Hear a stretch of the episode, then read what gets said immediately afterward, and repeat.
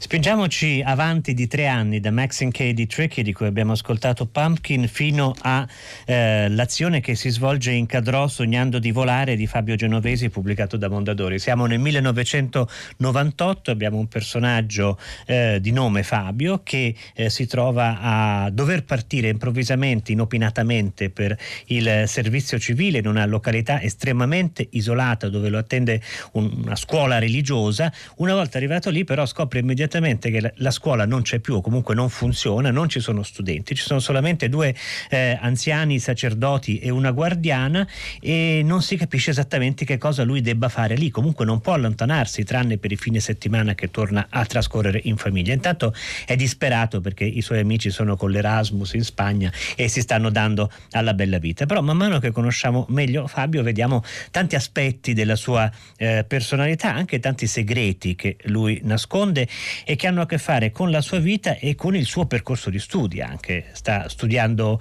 eh, legge per diventare avvocato, per realizzare in questo modo quello che è una sorta di dono che gli è stato offerto da un benefattore che ha voluto premiare la sua famiglia permettendogli di appunto eh, eh, proseguire gli studi all'università e poi venire in prospettiva assunto nello studio appunto di questo avvocato e però questa non è una vita che realmente Fabio vuole vivere scrivere.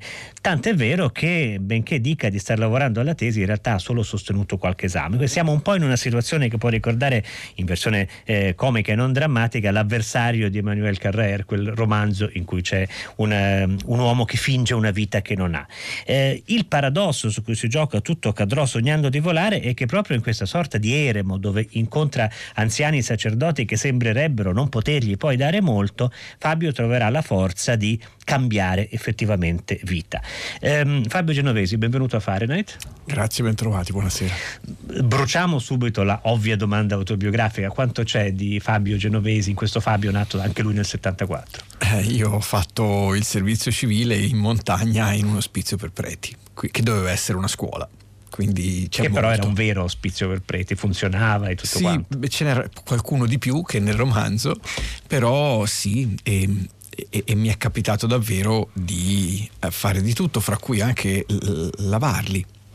Ed è, è, una cosa che molte persone, io lo chiedo, è un po' una mia ossessione, molte persone non hanno mai lavato qualcun altro e, e io lo ritengo una, una, grande occasione persa perché lavando qualcuno, in genere degli anziani, ehm, se non dei bambini ovviamente, però mh, mm, nel mio caso sono gli anziani, conosce, è un modo diverso di conoscere col tatto, con le mani invece che con le parole spesso e in genere quando lavi qualcuno non ci parli ed è, ritorni a una natura un pochino più forse animalesca e strana ma profonda e mi è sembrato di entrare in contatto profondo con queste persone, è un'esperienza che quasi consiglierei.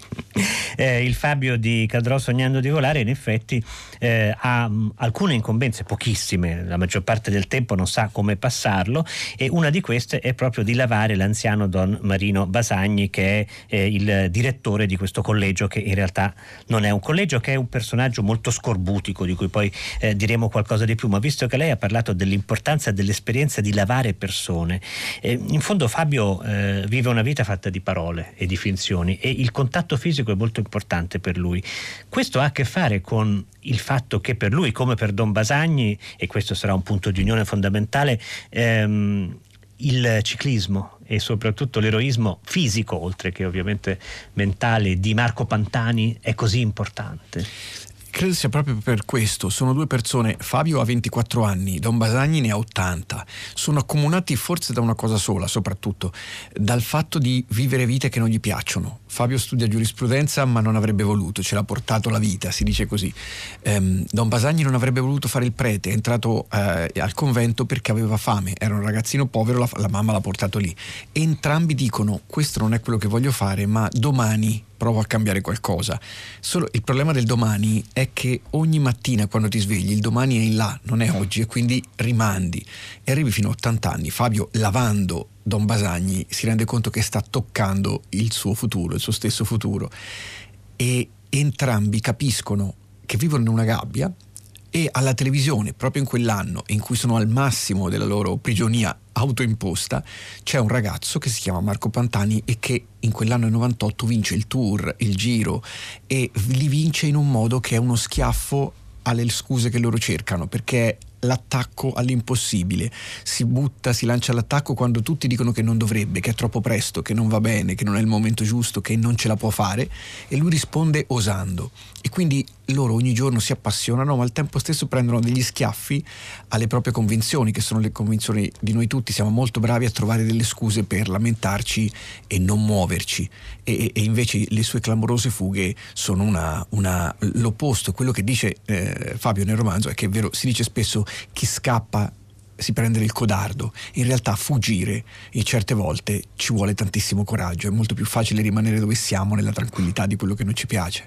Rimaniamo ancora un poco sul ciclismo perché ha un ruolo molto importante in questo romanzo che eh, quasi si svolge in modo non meccanico, però comunque a capitoli alternati tra eh, appunto il, il, luogo isolato, questo collegio in cui si tiene il servizio civile di, di Fabio e eh, un, un seguire invece le tappe del, prima del giro e poi del tour.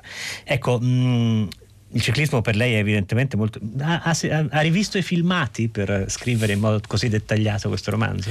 Ho rivisto tutto più volte e l'ho presa come una scusa. Io in realtà le, le corse di Pantani me le riguardo comunque e ho avuto la, la, la, mi mancavano alcune corse, ho avuto la fortuna, visto che dall'anno scorso commento il Giro d'Italia per la RAI, ho avuto la fortuna di poter anche recuperare alcune corse che non avevo e non si trovavano su internet e allora mi sono fatto una scorpacciata anche di quelle. Ma continua a avere questo fascino anche di identificazione per le nuove generazioni il ciclismo? Eh, purtroppo meno, eh, è meno popolare come sport. Io credo che il problema sia soprattutto che ehm, incarna alcuni valori che ormai sono passati tantissimo di moda. nel ciclismo il campione viene fuori dopo, di solito un po' più maturo, e, e, e, ci vuole tanta sofferenza, tanto silenzio, tanta lontananza da tutto. Il ragazzo che corre in bicicletta non esce, non va in discoteca, non ci va mai, nemmeno il professionista. Um, è un mondo totalmente lontano dal glamour, da, dal, da tutto ciò che è apparire e quindi è difficile che attiri i ragazzi, purtroppo. In più ci sono i problemi delle strade, le strade sono sempre più pericolose, sempre meno a misura di bicicletta quindi un genitore che manda il figlio nelle squadre di ragazzini si sente quasi un genitore che non ama i propri figli, è più tranquillo schiaffarli nel solito stadietto dove giocano a pallone. E quindi ci si allontana un po', ma è uno Beh, Pantani sport... ne sapeva qualcosa, vuol dire quel, quel, quel 1998 venne dopo anni funestati da incidenti terribili. Purtroppo sì, e infatti la, la storia di Pantani che poi in alcuni momenti appunto racconto appunto mi fa piacere che molti lettori, lettrici magari che non sono tanto appassionate mi chiedono ma lo, tu hai inventato alcune cose sue, sono, invece è tutto incredibilmente vero, eh, si è rotto, si è, si è, fratturato, è andato in coma, ehm, dovevano amputargli una gamba, alla domanda dei suoi compagni quando può tornare a correre? Il medico risponde forse non tornerà mai a camminare e invece torna e vince il giro, il tour, è, è incredibile. Ma eh, nel raccontare personaggi come Ulrich o che erano i suoi grandi avversari rispettivamente nelle, nelle, due competizioni, non c'è un po' il pericolo di ricadere in quel tipo dell'umano contro l'automa? Sì, eh, mi, ero, mi ero reso conto del pericolo. Il problema è che davvero guardandoli eh, non ho aggiunto niente, cioè non c'è niente da inventare. Eh, Zulle era lo svizzero nemico ed era l'unico corridore che correva con gli occhiali da vista, quindi già vedendolo dava l'idea di, un, di, un, di, uno di un altro mondo. Veniva dalla patria degli orologi, la Svizzera era fortissimo nelle corse a cronometro, ehm, c'era questa traduz- tradizione bellissima al giro che ora non c'è molto, si passava nei paesini dove magari viveva uno dei corridori e c'erano le persone che regalavano dolci, pezzi di dolce già tagliati, i corridori li mangiavano e partivano. E Zulle non prendeva mai nulla per non sgarrare, quindi veramente non ho inventato nulla, è, è lo sport spesso il ciclismo è, questo, è più dello sport, è eh, la vita a, a, però alla sua ennesima potenza. Fabio, come dicevamo, eh, si identifica con Pantani eh, e al tempo stesso aspira a essere come Pantani, che invece è un pirata, appunto, una figura eh, che, eh, che, sembra liberata. Hanno un tratto però sicuramente in comune, l'amore per la solitudine, magari subita o nel caso di Fabio, scelta nel caso di Pantani oppure, oppure no? Eh, è quello che mi ha avvicinato di più a Pantani quando lo guardavo da ragazzo. Eh, era, era molto solo? Era molto solo, anche Lei? Io sì, tuttora eh, la solitudine è la, è la, mia condizione naturale. E, um, uno dei giorni più belli di quest'anno per me è stato una sera che sono andato a vedere un film, c'era un film dell'orrore, io guardo solo film dell'orrore, vado, vado al cinema, mi sembrano i più rassicuranti. Ok. e, e, e vado, vado, al cinema, entro e chiedo al, alla persona all'ingresso, dico ma è già cominciato il film? Mi dice beh se entra partiamo, se no no, perché ero solo. Ed è stata la cosa più bella del mm. mi hanno, ho fatto saltare anche l'intervallo fra il primo e il secondo tempo, è stato bellissimo. Devo dire che a me la solitudine piace da morire. Appa- oh, non è che ti piace la solitudine, quando stai bene solo è una specie di condanna piacevole, cioè sai che non va bene ma ci stai bene. E Pantani era un uomo solo nella vita e correva incredibilmente così. I suoi compagni di squadra cercavano di convincerlo, lui, lui, rimaneva dietro in fondo al gruppo finché non scattava e lasciava tutti, ma sempre da solo, fino purtroppo anche al triste epilogo di cui proprio oggi eh, ricordiamo la scadenza. Di cui c'è un accenno poi anche eh, nel, nell'epilogo del romanzo di Cadrò sognando di volare di, eh, di Fabio Genovesi. Ecco, ehm, Fabio, il suo protagonista, è solo eh, ed è eh, particolarmente paradossale questo perché è, andato fin lì proprio per fare l'educatore. Però in qualche modo si ritaglia un ruolo di educatore perché educa una ragazzina che si chiama Gina, che è un personaggio un po' particolare in questo romanzo. Vogliamo dirne qualcosa? Gina è una, la, la, figlia della perpetua guardiana insomma, del, del convento eh, ed è una ragazzina di 13 anni che però vive, ama quando può vivere nel pollaio insieme alle galline e comportarsi come loro. Um, io, eh, mio, mio, padre aveva, ha un amico che si chiama Urano, suo fratello si chiama Marte, il terzo fratello si chiama Gino per qualche motivo. E Gino purtroppo non è mai stato del tutto come dire a fuoco. E, ehm, e molto spesso gli piaceva comportarsi come un cavallo, come nelle, quasi nelle barzellette, ma è vero. E era un uomo felice perché vivendo in un piccolo paese, in un piccolo paesino che era il nostro, veniva trattato dagli amici di, di, di, di Urano e Marte come un cavallo, cioè mh, magari una pacca sul fianco, dai andiamo all'edicola, e lui nitriva e andava all'edicola. Era un uomo tutto sommato felice a modo suo. Da uno che si crede un cavallo non potrai domani fare in modo che lavori all'anagrafe in comune. Quindi la felicità è soggettiva, eh, imporre a lui, non lo so cosa avrebbero potuto fare, sedarlo fino a fargli smettere di correre e nitrire, Beh, ma non so se questa sarebbe felicità. Gina viene tenuta chiusa in un pollaio, per, eh, Gina che è un po' come il, sì. il, Gino di cui ci parla lei, viene tenuta chiusa in un pollaio e mi sembra forse solo Fabio riesce a farla uscire un po' di più. Sì, eh, e, e, tenta erroneamente all'inizio di, cambiare, di educarla in qualche modo, no? Dice, in realtà poi scopre, grazie anche a Don Basagni, che ognuno ha la sua felicità. Secondo me viviamo in un'epoca in cui tutti cerchiamo di imporre agli altri la nostra idea di felicità, però lei ha una felicità che noi non siamo attrezzati per capire, però è sua. Eh, costringerla a fare qualcos'altro sarebbe toglierle quelle poche cose che la fanno felice. Io sono molto rispettoso della, della felicità altrui, oltre che della libertà altrui. Ecco. Veniamo allora a Don Basagni, che è un personaggio molto importante in questo romanzo, è un prete eh, scorbutico che poi pian piano tira fuori una sua umanità e che si rivela molto anticonvenzionale, un prete che ama eh, bere molta birra, che ha molta familiarità con il sesso e pare di indovinare che abbia avuto delle storie d'amore o di sesso, che è critico anche nei confronti della predicazione della Chiesa. E i preti come vorremmo che fossero come non sono? A volte sì, a volte sì. Io ehm, sono, sono, molto vicino eh, soprattutto ai francescani. Ehm, tutto il pensiero di San Francesco io lo, lo, lo utilizzo come mia guida di vita, quindi mh, mm, mi ci sento proprio tanto dentro e credo che ci siano dei frati che ho la fortuna di conoscere che fanno delle cose meravigliose. Molto spesso sono così meravigliose che si allontanano dai dettami della Chiesa, e, ehm, però sono umani, sono persone molto umane e, e, e credo che, che, Don Basagni sia uno di quelli. Quindi lei dice che preti così esistono, sì, piazzano davanti alla tour con il loro bottiglione di birra a parlare del fatto che Pantani ha un sacco di fica, cito letteralmente il suo romanzo. Sì, io credo proprio di sì, soprattutto quando si lasciano andare, diciamo, mm. ma sono anche uomini in grado di fare molto bene. Eh, credo che la forma sia sopravvi- sopravvalutata, no?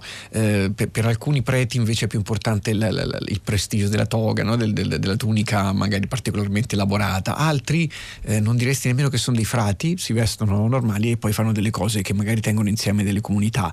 Vedo nei piccoli paesi soprattutto, nel mio paese quando il padre Domenico purtroppo è venuto a mancare è il paese si è sgritolato. Adesso per fortuna si stanno eh, ricostruendo insomma, i centri, però veramente questi uomini possono fare tantissimo e sono uomini che magari amano bere un bicchiere di vino in più, anzi in Toscana poi insomma un bicchiere in più, più diventano d'uno. più d'uno, e però sanno trasmetterti una passione e mh, mm, preferisco molto di più il calore che la misura. La misura non è nulla se non c'è un, un calore che che la misura cerca di, dire, di, di, di contenere, no? Se solo la misura non mi dà niente in un uomo, invece ci sono dei frati che, che al, diresti la forma ti manca, ma c'è tanto calore dietro.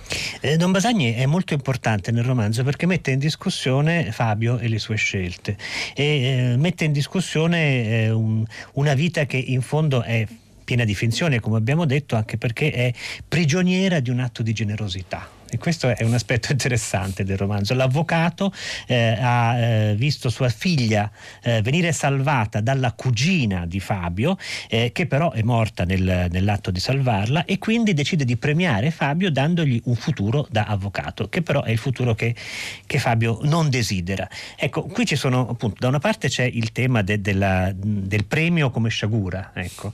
dall'altra un'Italia che ehm, a furia di impicci e di inciuci perché poi l'avvocato cercherà di fargli saltare il militare e via dicendo, rimane immatura, non, non cresce mai davvero. È sempre così, eh, a me mi disgusta un po' quell'atteggiamento italiano per cui se devi fare qualcosa cerchi subito il modo per farlo più brevemente di quello che, che, che, che ci sarebbe giusto. Um, in ogni posto eh, se c'è un biglietto cerchi di trovare il biglietto gratis, eh, se, cerchi sempre un amico che ti faccia da ancora, da appoggio per qualsiasi situazione. È una nazione fondata, l'Italia è una repubblica fondata sul favore e sul, sull'amicizia, però l'amicizia intesa male. Ma questo ha a che fare con sua, col suo amore per la solitudine? Sì, moltissimo. Eh, io lo dico sinceramente. Ehm, vivo proprio t- tantissimo lontano anche dal mondo degli scrittori, è, è, più forte di me, io credo che sia un valore anche nello scrivere, non frequentarsi, non avere m- movimenti, mo- i movimenti letterari mi fanno paura, io credo molto di più ai battitori liberi, ecco, forse perché lo sono, non potrei essere altrimenti ne faccio una, una virtù, una necessità, però mh, ecco credo molto nell'attività di ognuno di noi. Ecco, non, non ho mai creduto, eh, ecco, se vedo qualcosa che non va, non dico mai guarda, dovrebbero fare una legge, dovrebbero. No, ognuno di noi dovrebbe cercare di essere migliore, secondo me. E proprio come Pantani, la cosa più più ehm, contagiosa che c'è nel mondo, ora forse anche il coronavirus, ma al tempo stesso gli atti eh, gratuiti e meravigliosi di bellezza. Pantani faceva questo, faceva delle cose oltre il buon senso che ti davano voglia di farlo anche te. Secondo me scrivere un bel libro lo fai solo quando hai letto dei bei libri e ti hanno appassionato così tanto che ti mette voglia di scriverli. Stesso discorso per il cinema, ma forse anche per le azioni quotidiane. E allora, secondo me, la risposta migliore è sempre iniziative personali buone, belle, di semplice onestà. È questo che cambia. È troppo facile dire sono disonesti i politici. Probabilmente lo sono, ma lo siamo anche noi. Quindi cercare di non appoggiarsi agli altri per, per la vita quotidiana. Al tempo stesso, eh, Fabio Genovesi mi colpisce il fatto che se Fabio, per un verso, è una persona che invece è in crisi proprio perché si è piegato ai padri, no? il padre malato di Alzheimer e l'avvocato che è una sorta di figura paterna, si libera grazie a un altro padre che è Don Basagni e finisce ad accudire altri padri che sono gli anziani dell'ultimo capitolo. Quindi comunque non si riesce a sfuggire a questi padri? Eh, no, mai, mai. È, è, la stessa cosa di Pantani che aveva il padre, il nonno e poi il suo, il suo mentore. Luciano Pezzi, Luciano Pezzi sì, che è cruciale anche nel romanzo. Cruciali e credo che se non fosse morto eh, avremmo ancora Marco, Marco qua. Insomma, Umberto Saba diceva che l'Italia è un paese che non ha mai fatto rivoluzioni perché non ha mai abbattuto i padri credo sia, eh, fondamentalmente sia, sia proprio vero. Mm. C'era, c'era una frase molto bella di, di, mm, Gino Bartali quando si diceva che la sua vittoria al Tour del 48 aveva impedito la rivoluzione dopo l'attentato a Togliatti lui ha risposto sobriamente una nazione che non fa una rivoluzione perché uno vince il Tour de France è meglio che non faccia rivoluzione e quindi credo che sia così i padri sono importanti io francamente Ah, sono nato insieme agli anziani, mio nonno aveva dieci fratelli maschi, non si è sposato mai nessuno, io ho vissuto con undici nonni perché ero il nipote di tutti loro, vivo solo bene con gli anziani, mi piacciono da morire, mi capisco al volo con più uno è anziano e più io mi ci sento a casa, li capisco. Quindi vive nel paese giusto la nostra Italia con l'età media? Assolutamente sì, sì, sì. Eh, quando mi dicono è troppo vecchia, ma è meraviglioso che l'Italia sia vecchia, ecco, certo si perdono alcune cose, ma gli anziani sanno consigliarti troppo bene, hanno passato tutto, l'infanzia, la perdita della virginità, il matrimonio, il lutto dei cari, e sono vicini alla tomba e quindi si possono permettere certe libertà. Io chiedo sempre consigli soltanto agli anziani. In effetti qui ci sono come idoli, come figure di riferimento Marco Pantani e anche Jim Morrison dei Doors, eh, giovani, leonini, pirateschi, però sono anche a distanza di sicurezza e non si riesce mai veramente a incontrarli. Le figure invece raggiungibili sono quelle degli anziani. Fabio Genovesi, grazie per essere stato con noi. E grazie a voi, è stato un piacere. Cadrò Sognando di volare, il nuovo romanzo di Genovesi pubblicato da Mondadori, il nostro libro del giorno di oggi che come sempre sigilla il pomeriggio di eh, Fahrenheit, anche se potete riascoltare e scaricare in podcast queste conversazioni. Ora un saluto da Tommaso Giartosio in conduzione, Susanna Tartaro, curatrice di Fahrenheit, Benedetta Annibali alla regia e Emiliano Trocini alla console tecnica, Laura Zanacchi, Carlo D'Amicis, Daniela Pirastu, Michele Demieri, Clementina Palladini e Lea Gemmato nella nostra redazione. Non spegnete la radio, c'è 6 gradi con Paola De Angelis.